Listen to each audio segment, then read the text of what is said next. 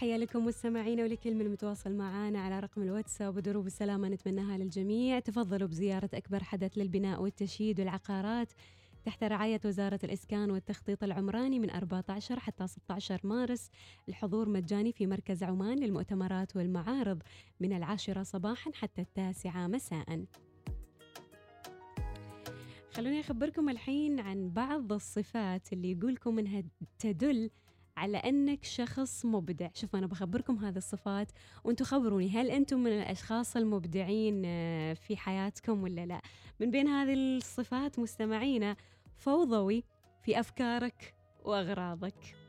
شوفوا هذه الفوضوية أنا بصراحة ملازمتني في المكتب في غرفتي في, في كل مكان حتى في سيارتي فوضوية. وأما عن الأفكار صراحة ما أعرف إيش أقول لكم عنها.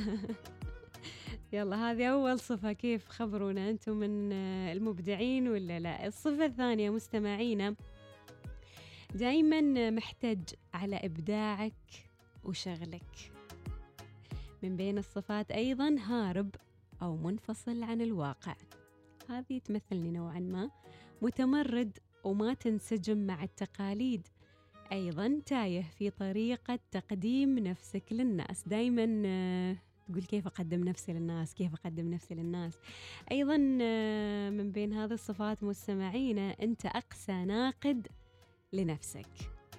أيضا آه، مزاجي وما عندك مود واحد. أوه يا رب يا رب يعني هذه بعض الصفات صراحة اللي موجودة فيني. لكن ما أقول أني شخص مبدع لأن ما كل الصفات أه توالمت معي أنتم إيش رأيكم مستمعين؟ هم كم صفة من بين هذه الصفات اللي موجودة فيكم وهل أنتم أشخاص مبدعين ولا لا؟ وكيف تقيم الشخص المبدع عادة؟ شاركونا على رقم الواتساب وحيا الله بالجميع.